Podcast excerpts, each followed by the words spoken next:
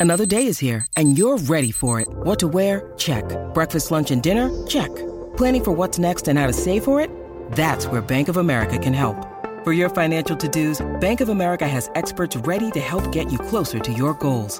Get started at one of our local financial centers or 24-7 in our mobile banking app. Find a location near you at bankofamerica.com slash talk to us. What would you like the power to do? Mobile banking requires downloading the app and is only available for select devices. Message and data rates may apply. Bank of America and a member FDIC. You're listening to a Chicago Sports Nation production, enhancing your Chicago sports fan experience. Well,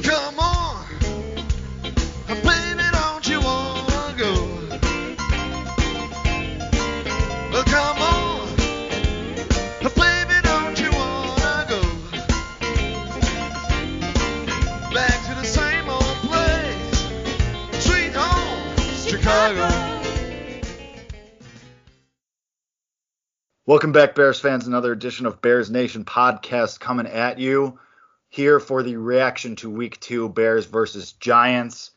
Myself, Jake Hassan, as always, joined by Kevin Lapka and Chris Nano to break down the Bears win over the Giants. Your Chicago Bears are 2 0 after beating the New York Giants 17 to 13 this afternoon. We are recording this on Sunday following the game. And there's a lot to break down, a lot to talk about that we are going to get into, break it down for you guys. And you know what? My initial statement is going to be this 2 0 is 2 0, and I'm happy. Mm-hmm. Uh, you are looking better than you did the previous two years, um, objectively, as from a record standpoint. So that's always good. Um, as we talked about in previous weeks, these are winnable games that you should be winning. So that's good that the Bears can pull that off. Um, let's get right into it. The quarterback uh, performance. Mitch Trubisky, 18 for 28, 190 yards, two touchdowns to two interceptions. He also added 16 yards on the ground. Um, I thought it was better. I thought he was good, not great. Um, obviously, it would have been too much to expect uh, a you know photocopy performance of the fourth quarter performance that he put up against the Lions, but still good. I'll take it. Uh, I was a little disappointed with the finish, but I still saw the progress that I wanted to see. There were a couple big boy throws that um, you know screamed to me progress, screamed to me development, which was good. Um, the interceptions, I saw the one only. I, I listened to the third quarter and uh, most of the fourth quarter on the radio, so I didn't see the second interception. The first one, you know, what can you do? It gets batted up in the air, kind of a fluky interception, not really Mitch's fault. Um, forced throw a little bit, but I still think a throw that you know you can't really rip apart. Um, but what do you guys have on the second interception? Because like I said, I didn't see it with my own eyes in real time. So the second interception was just an unbelievable play from James Bradberry, cornerback for the Giants. It was a kind of a jump ball to Allen Robinson, and James Bradberry with his back turned um, towards Mitch and his head towards Allen Robinson. Uh, like the ball came into Allen Robinson's hands, and you know uh, Bradberry had one hand in there and just somehow wrangled it away from Allen Robinson, and it was just kind of, I mean, unbelievable play from Bradberry. But it seemed like that play was kind of a representation of Allen Robinson's day in general. Like he just didn't seem aggressive all day. Like similar to that first interception. Like I think I don't you know, a great play by the defense. Again, you, you can't discredit that, but I think that's a play where Allen Robinson should at least, you know, be more aggressive and get in there and not allow that to be tipped in the air. And I'm not knocking him, but it was just kind of funny because my bold prediction, one of my bold predictions that we did in our uh, preview podcast was I, I was like, Allen Robinson's going to have 150 yards. You know, he's going to make this statement. He's going to go to Ryan Pace's door after the game and say, pay me. And it, we just we just saw a different Allen Robinson today, and I wonder, I just wonder if maybe you know the week's events got to his head or something, and you could see him on the sideline. He had his hands on his head multiple times, um, and you know just with that interception where you know that he should not have allowed that ball to be intercepted, although it was an unbelievable play. Uh, it, it was just strange to me. So hopefully it's just you know the week's events got to him. He'll get the extension this week and he'll play better. Um, but you, you cannot put that interception on Mitch as a whole. Mitch played well today. I will say that he played well. I think there were more um, issues on the offense that went into kind of that disappointing second half performance, and we'll get into that. But you, you cannot put what happened in the second half on Mitch. You cannot do it. I'm just gonna go ahead and, and get this out of the way. Um, Allen Robinson was garbage today, um, and people are so people say, you know, Mitch Trubisky has a bad game, and all people do is trash him. That's all they do. But when it comes Mhm. to guys like Allen Robinson, who's you know loved um, throughout the fan base, there's always an excuse. He played like terrible. He played terrible. He played like garbage. Simple as that. And and yeah, that was a great play by James Bradberry, but A Rob cannot let that happen. And uh, actually, at first, when that uh, interception happened, I kind of did blame Mitch a little bit. Um, but I had someone on Twitter tell me that he had to underthrow that ball because there was a safety creeping up over the top. Um, and I did not see that safety when when I originally tweeted uh, about you know that being kind of Mitch's fault. But um, that first interception, um, I I can't blame Allen Robinson too much. I think he he definitely could have you know used his body a little bit more, but um, you know I think Mitch did kind of force that one.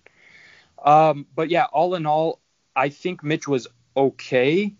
Um, you know, I, I think you can maybe get by with with these types of performances, but I mean, I I definitely would like to see him play better. I think that's fair. I think that when you have a tale of two halves like that, because he came out in the first half and you're thinking, oh, perfect, he's building off the Lions performance. This is the Mitch Trubisky we wanted. I mean, the one throw, uh, the touchdown throw to Mooney, and he stayed. he thought about scrambling. He stays in the pocket. He moves the pocket, evades the pressure, and you know it was a little it was a little shaky of a throw, but he makes it for a touchdown to put you ahead uh, and keep you ahead. And you know you're thinking, oh great. I mean, I said this in our text thread a year ago he runs for four yards and the drive stalls. But instead he stays there and he makes that throw and you score points, which is great because here you are. That's the development you want to see. And in the second half, I was just disappointed because you saw their aggression. I thought, you know, like Chris said, uh, the receiving could have helped him out a little bit better. But still, I, I saw enough to be encouraged going forward against the Falcons uh, next week. But I still think there were some things that need to be cleaned up. But overall, the offense I'm happy with for the most part. I'm frustrated, but I'm happy if those two things can coexist. But in my brain, that's how I'm feeling. I think Nagy was good with the play calling for the most part. Um, and and I want to get to this too. David Montgomery over 100 yards total. Uh, he had 82 yards on the ground, 45 receiving. Looks healthy, looks great, looks very good. Looks like the rushing game that we were promised. And I think you know, like we said after the Lions game, that gives the quarterback more time to work and more options to work with. So I think that will continue to expand this offense and let them do what they want to do. But I, I'm I'm happy but frustrated. I will end with that and let you guys give your overall thoughts on the offense. Well, I'm sure everybody's happy but frustrated. I mean, after the first quarter, after the first half, we were thinking this game is going to be a blowout. We'll put up 30 points. This is going to be great. And honestly, like Matt Nagy's play calling in the first half was awesome. I mean, uh, the announcers we're talking about, we're talk, we're seeing motions, we're seeing guys go all over the field, and guys are getting open. You're giving your guys the ball in space, and it was like everyone's saying, "Oh, this is 2018. This is 2018 Bears. We love to see it." It stopped in the second half. It completely stopped. No motions, no creativity. Let's give the ball to Dave Montgomery, and the offense, the offensive line wasn't great in the third quarter. Um, and I think they got a little bit complacent. I think that's all you got to say is they got a little bit complacent. They knew they were playing a bad football team. They had a big lead, and this is, you know, th- that's kind of the tale of Matt Nagy's career as a coach. I mean, he he did that in Kansas City. He's done that in Chicago. They get a big lead, and they don't they don't add on to it, and that is what good teams do good teams turn that game into 30 to 10, 30 to 3. And I, I think the Bears are a good team, but Matt Nagy needs to he, needs to be more aggressive and he needs to continue to say, okay, although we're up by this much, you know, we're still gonna be creative. We're still gonna go take deep shots down the field, and we're not even gonna make this a game. There's no reason it should have been 17-13 there in the last 10 seconds of the game coming down to a final play in the red zone. No way it should have been there. And a, a little bit back to what Chris was saying about how, you know, we make all these uh, we bash Mitch all the time, and then when he plays well, it's uh, but like you know Anthony Miller in the end zone drop. Anthony Miller another drop on the sideline. I mean, like at some point we, we have to say that the receivers. I mean, I know Chris came out and said he said Allen Robinson played like garbage. Anthony Miller falls under that category. Darnell Mooney was fine, but the support was not there for Mitch today throughout the whole game, and that's all I'll say. The support was not there for him, and that is undisputed. Yeah, and you know it's funny that you bring up the the complacency thing with Nagy because I, I was watching that game um, and like especially in the second half. And I was just thinking like, how like how does this always happen? We get a big lead and the game still comes down to the wire. Like it's just it, it's you can't get conservative like that all the damn time. Like it's gonna come back to bite you in the ass sooner or later. Um, and you know, like you said, Kevin, it literally came down to the last play of the game. So I mean, it, I think that really says it all. I, I, really did like what I saw from David Montgomery, though. Um, oh, I, yeah. I, think the offensive line looked really good today.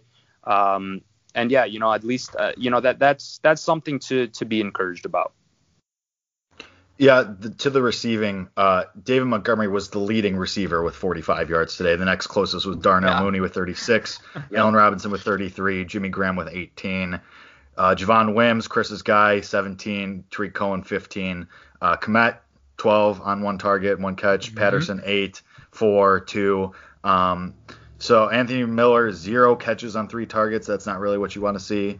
But no. yeah, I mean, the whole offense needs to be better. The receivers need to be better. Um, and and I think that will come because Mitch was making good throws. And for as much as we talk about the Giants being a bad team, their secondary is fairly talented and they're it's fairly good. Um, as for the rest of their defense, it's just fine as we saw.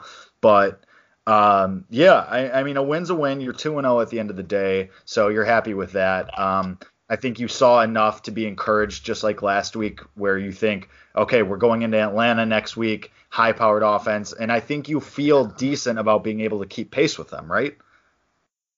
Oh my God, are you kidding me? Atlanta today let out 500 plus yards. They, I mean, this we're talking about a defeated Atlanta Falcons team we're facing next week. They had uh, a 39 to 30 lead with two minutes and 30 seconds left in the game, and they found a way to lose that game. They are defeated. This is a great opportunity, like you mentioned last week about the Bears being able to build off of uh, a victory, and they have that opportunity. But you know, the whole team has to play well. Like you can see what happened when just one aspect of the team doesn't play well, it, it, almost leads to a loss against a bad team. So there's not a lot of margin for error for this team. I think is like you can't have games like that from Allen Robinson. You can't have zero yards from Anthony Miller. I mean, Chris's bold prediction before the game was Anthony Miller's going to have 168 yards. For him to put up a zero is it, it's unacceptable and it's inexcusable. And I think there's honestly a fair argument for Darnell Mooney working his way at, to be wide receiver two. And I don't, and I'm not. That's that's not bashing Anthony Miller. It's not. But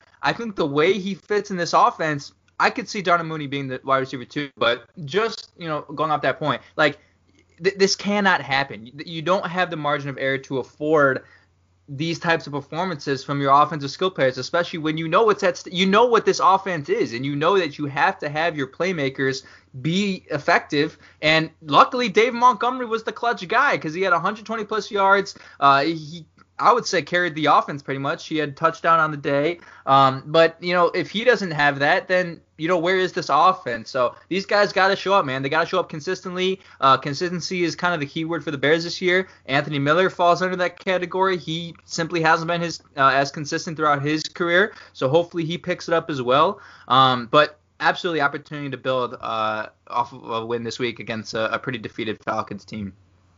Look, um, Anthony Miller is probably my favorite player on the Bears. Um, just his energy, everything about Anthony Miller, just it, I, I, love it. If he and, and, we all know Anthony Miller is talented. I, I think all three of us would agree on that.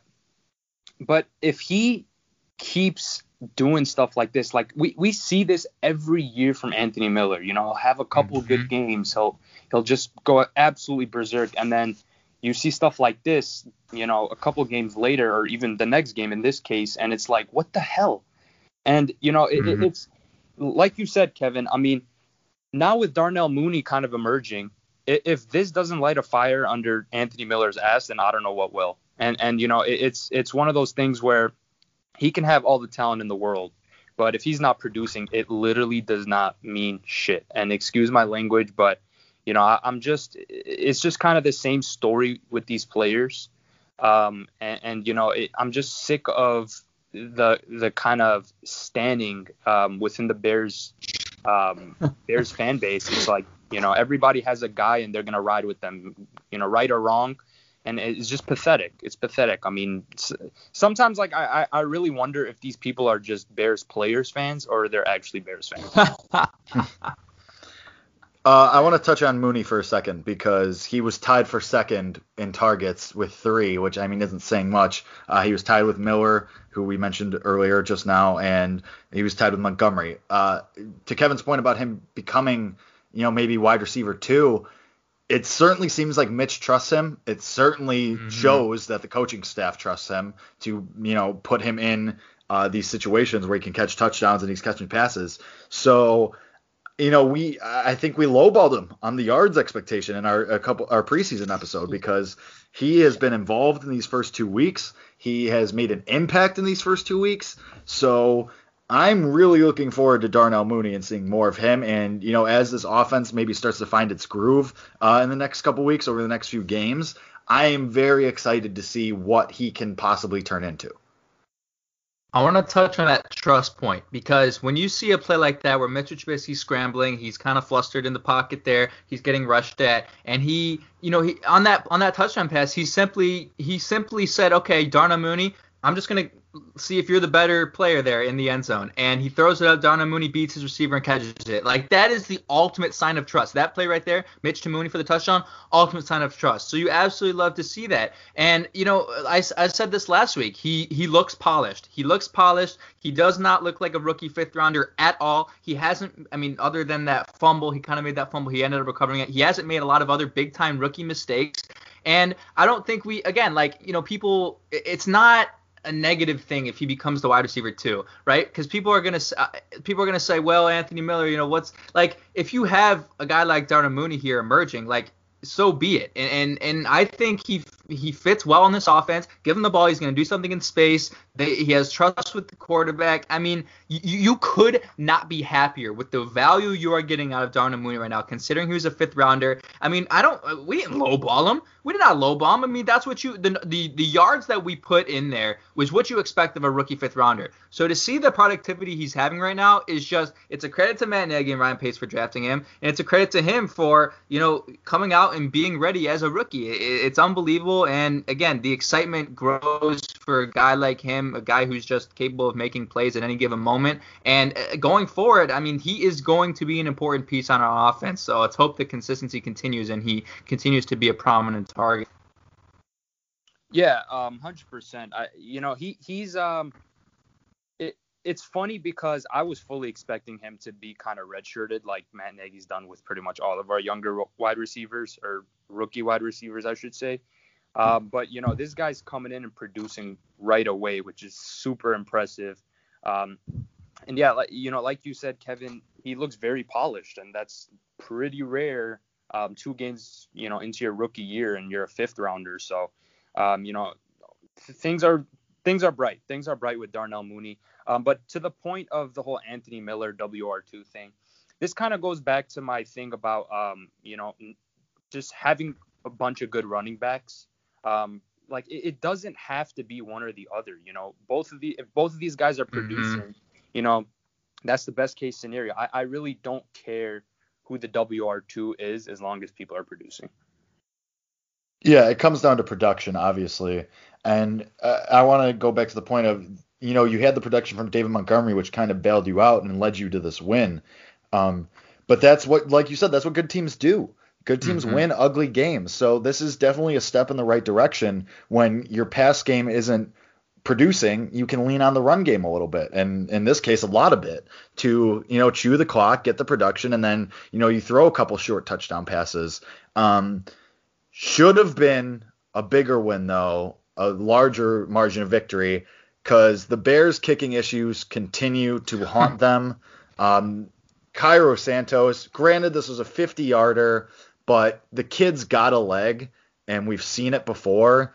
But you miss a field goal like that and put the team in a position where the Giants could have scored and they got damn close and taking the lead and really winning the game um, instead of just being a tie and going to overtime. And the thing is, the kick wasn't really close. You saw, you knew it was missing unless it had some wicked fade. And I am very nervous, still very nervous about this team and the inevitable time that it comes down to a last minute kick and we're going to be sweating bullets because can Cairo Santos make a kick? Is Eddy Piñeiro going to be healthy? Will he be healthy at all this season? So I hate this that we're in year three of this now. Well, really year two, I guess. But it should have been year zero, first of all. And it, it, I just feel like we're in the twilight zone here. We just keep coming back to the same issues.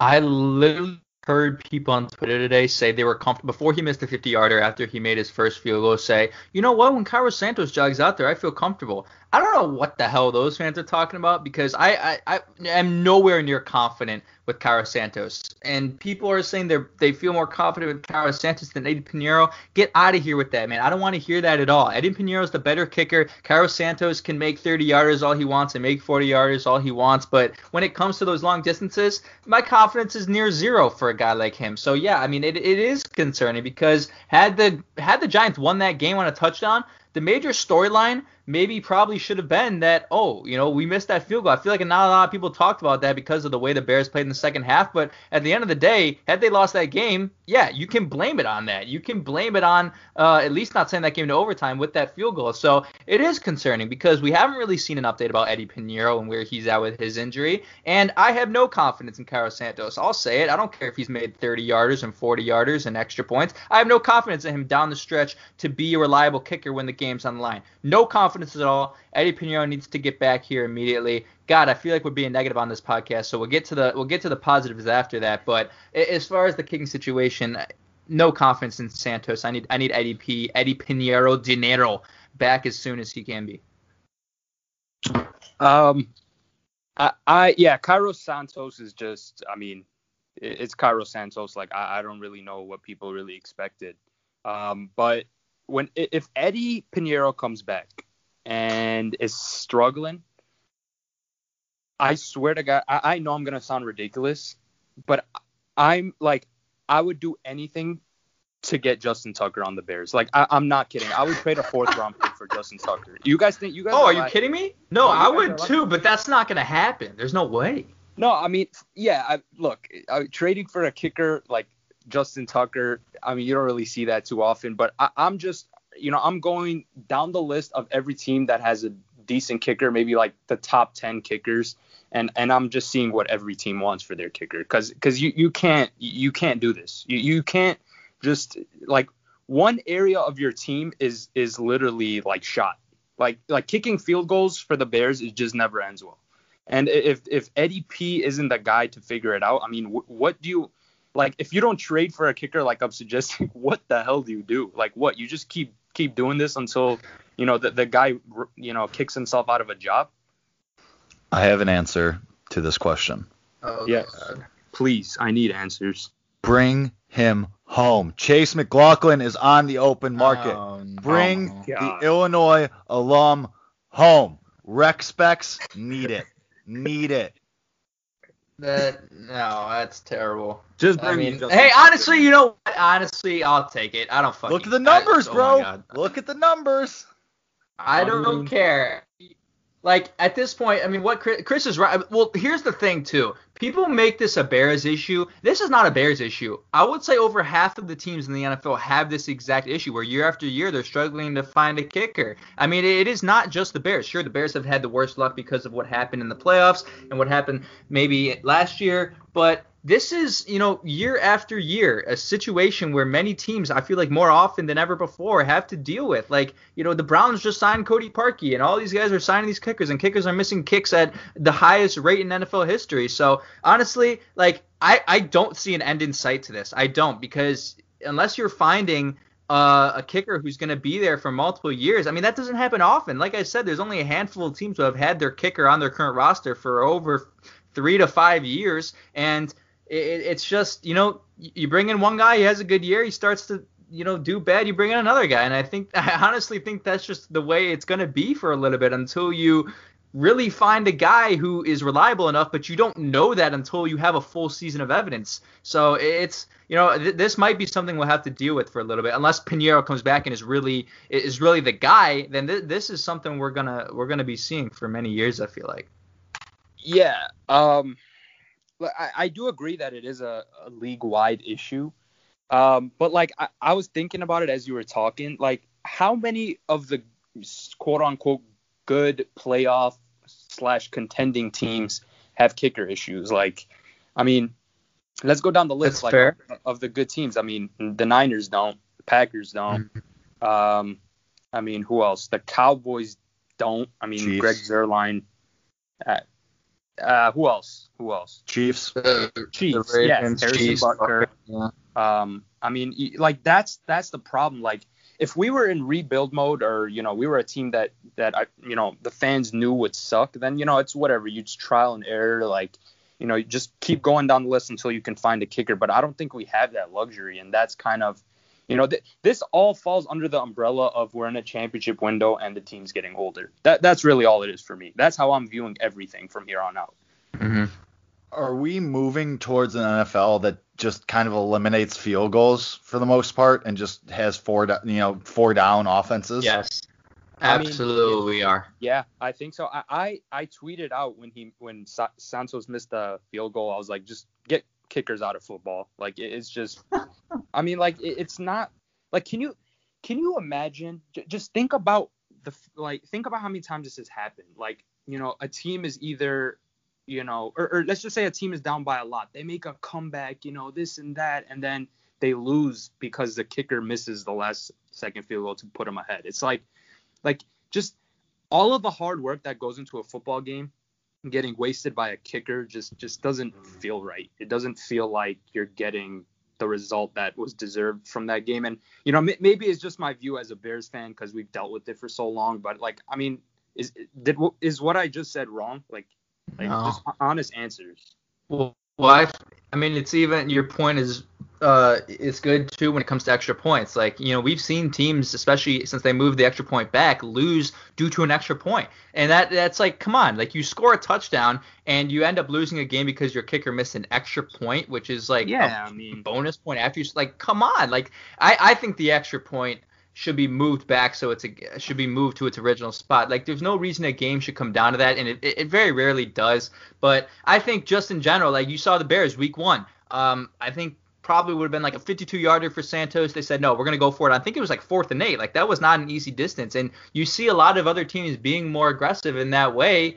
Because you know, if you just know your kicker's gonna miss it, then what's you know why not go for it on fourth down if you're gonna end up at the same spot if you don't get it? So I, I think we're not we're never obviously going to move to an NFL where there are no kickers, but we are. You've already seen the evidence, and you have the statistics that more teams are going for it on fourth down. More teams, not as much this year, but last year and the year before, were going for it. Uh, uh, two point conversions, and the Bears have not been a team to do that. But you know, when when you have a situation like this, like when I, it's almost like a lot of people are so traditional and when the bears go for it on fourth down in those situations they get very upset and they say you know why don't you just take the points like the game is changing and you have to recognize that so anytime the bears do that like i'm never i'm never very unless it's a very particular situation i'm never on the side that is oh take the points kick the field goal unless you have a justin tucker unless you have uh, one of those proven guys like for me like i would rather just see my offense go out there and try to make a play so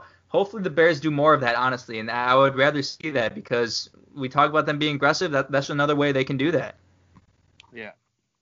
Yeah, uh, like you said, we're kind of being negative. So let's talk about some of the positives.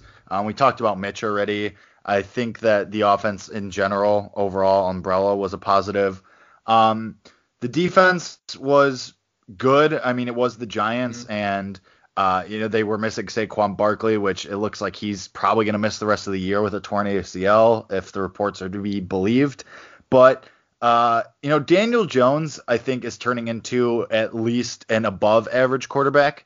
Um, at the very least, a decent quarterback. So I like that the defense was able to keep him in check, keep the Giants offense in check uh, through the air. He, he went 25 for 40, under 250 yards, one interception, and then should have been two interceptions. One got called back uh, on Eddie Jackson, should have been a pick six. But I mean, the defense was really good. I thought that we saw what the tandem of Robert Quinn and Khalil Mack could be, which um, what they can be is excellent. And I would very much like to see more of them. Uh, you know, hopefully they stay healthy and they keep getting better as a team. But I thought the defense was really good, guys. And what you saw today was turnovers. And the in his first play as a Chicago Bear, Robert Quinn forces that fumble. They probably were studying all week. Look, Daniel Jones has fumbled 18 times last year. Like, get after him, get after the ball, and you're gonna come out with it. And it was it was uh, Robert Quinn on on the force and Khalil Mack on the recovery. So you love to see that tandem producing. Um, and then the interception. Deon Bush comes in in a dime package. He makes a play on Evan Engram. You love to see that. Um, you would have liked to see the Bears turn those turnovers into touchdowns, and that's I think something is really important. And you look at why the Bears were kind of in that situation late in the game. If they turn, you know, those turnovers in favorable field position into touchdowns, it's a totally different story. So they need to do that. But credit to the Bears defense, they were pretty good all day. Uh, at the end of the day, only 13 points allowed. I know the New York Giants were depleted, but I, it's you know, bend bend don't break. I mean, you hate to see the Giants drive down the field like that, and they're really bending, bending, but never gonna break. And that's kind of they, they scare you, man. They get your heart beating, but they always come up clutch. Uh, Eddie Jackson had a really nice day today. He had that pick six that got called back, which was it was a PI call. Uh, it was the correct call there. But Eddie Jackson played well today. Jaylon Johnson did well today against Jay, uh, Darius Slayton. Kyle Fuller today was an absolute blanket all over the field. So you, you love what you saw about the defense from today. Um, and you know, I have one negative thing to say about it, but I want to hear what Chris has to say first. Yeah, um, I, I think I know what you're gonna say, and and that's that was gonna be my, what I was gonna say. Um, so Jaylon Johnson, um, Eddie Jackson, Kyle Fuller, and even Tashaun Gipson, I think were really good. Uh, Deon Bush also had a pretty good game. Um, and then, you know, Mack Quinn, Hicks, uh, I think, you know, these guys made their presence felt like we thought they would. Um, but, you know, we we went over the secondary and the D line. Now there's a position that we got to talk about, and that's the linebacker position. Um, Danny Trevathan still looks very slow. Mm-hmm. Um, he just looks a step behind, and it's worrying. It's worrying. I, I don't think the Bears' defense is the same defense you've seen the last two years without Danny Trevathan. Um, and I know last year he, he had gotten hurt, but um, you know before then he, I mean, I feel like the the defense was ticking, man. It, it was, you know, they, they were a well-oiled machine, and and you know everything was going well, but um, you know, I, he's he's one of the leaders of this defense. If he's not playing well, uh, I mean, it's it could could get bad. It, it really could. I, I think you know you just need good linebackers. You really do. Um, and hope I, I'm not ready to give up on him yet, but you know things have to change fast, man. Yeah, it kind of makes you think. You know, Nick Kwiatkowski, he's hurt in yeah. Oakland, but you know it, it makes you kind of go mm-hmm. back to that because um, he was playing so well in this Bears defense. So that kind of makes you double back to that. But like Chris said, Danny Trevathan is a leader of this defense of this team. So I think that there is some behind the scenes positives that you know doesn't really quantify on the field. But I mean, at that point, you just kind of gotta cover him up as best you can and. And to kind of offset that is, you know, you have Mack and Quinn, and Roquan Smith gets better every day. I feel like um, every week. So he's turning into someone who, you know, maybe young Danny Trevathan even would be a, a uh, what you call it, a uh, a Jesus, why am I blanking on the word? But an appropriate, an appropriate comp. Thank you. Mm-hmm. There we go. Um, so I think you can hide him a little bit, but yeah, I, I, mean he's getting older, and you knew this would happen at the end of this contract. But I still think that the non-quantifiables, he's he's a net positive. Yeah, I mean, I, I think that's fair. Um, you know, that's why they brought him back. You know, you, knew you knew that Nick was a younger player, higher ceiling, a little bit more left in the tank. Like you knew that, but you decided to bring back Danny Trevathan because he holds a special place on this defense. He's the leader of the defense from a mental standpoint. Um, and you know maybe again, maybe I said this last week. It's just first few games. He's not yet in NF, uh, midseason form. You know stuff like that. I mean that that's that's all very possible. Now the other negative thing I want to talk about. Um, this is just like I, I, this is one that's unexplainable to me. At the late in the game um, the final drives in the fourth quarter, both drives that the New York Giants got down there in Bear territory for consecutive plays a number of times. Khalil Mack and Robert Quinn both together were not on the field. And this is not a knock on them. This is on Pagano. Consecutive plays. James Vaughters and Barkevious Mingo were lined up as the two outside linebackers. That cannot happen. There is no explanation for that. I don't know if I, I, I don't know if Mack and Quinn were tired, but I doubt that's the case for consecutive plays, you cannot have the guys you're paying all this money for and the two best players on your defense. Uh, argue Khalil Mack's your best player. I won't say Robert Quinn's the second best player, but you can't have two huge impact players on defense off the field for consecutive plays. I don't know if you guys have an explanation for that. Makes no sense to me, but they were getting gashed, and Vaughters was, uh, you know, getting no pressure. Barkevious Mingo, although he had a sack today, was getting no pressure there. Like, it's unexplainable that for two consecutive drives and multiple plays, Khalil Mack and Robert Quinn together were not on the field. I mean, what's the explanation for that? Because it makes no sense to me, and it was hurting your defense, and it's still he he didn't recognize that. He, he it was hurting their defense. He didn't recognize that. So I don't know if there's something behind that, but it's really weird, man. And we saw that last year too, but it's really weird, and I don't like it. Um, I I did notice that, and the only thing I can chalk that up to is them being tired. Um, but then again, like even if that's the case, like how like I, I think that still points to to Pagano's like rotations because like I mean how how could how could you allow Mack and Quinn to be that tired to the point where they can't be out there in the most crucial part of the game? Like it, it's mm-hmm. just it, it's weird. It's the whole thing was just very weird. Um so I mean if it's not them being tired I really don't know what it is. Maybe he saw something, but I mean, uh, it's a very bold strategy to leave those guys, you know, on the sideline. So.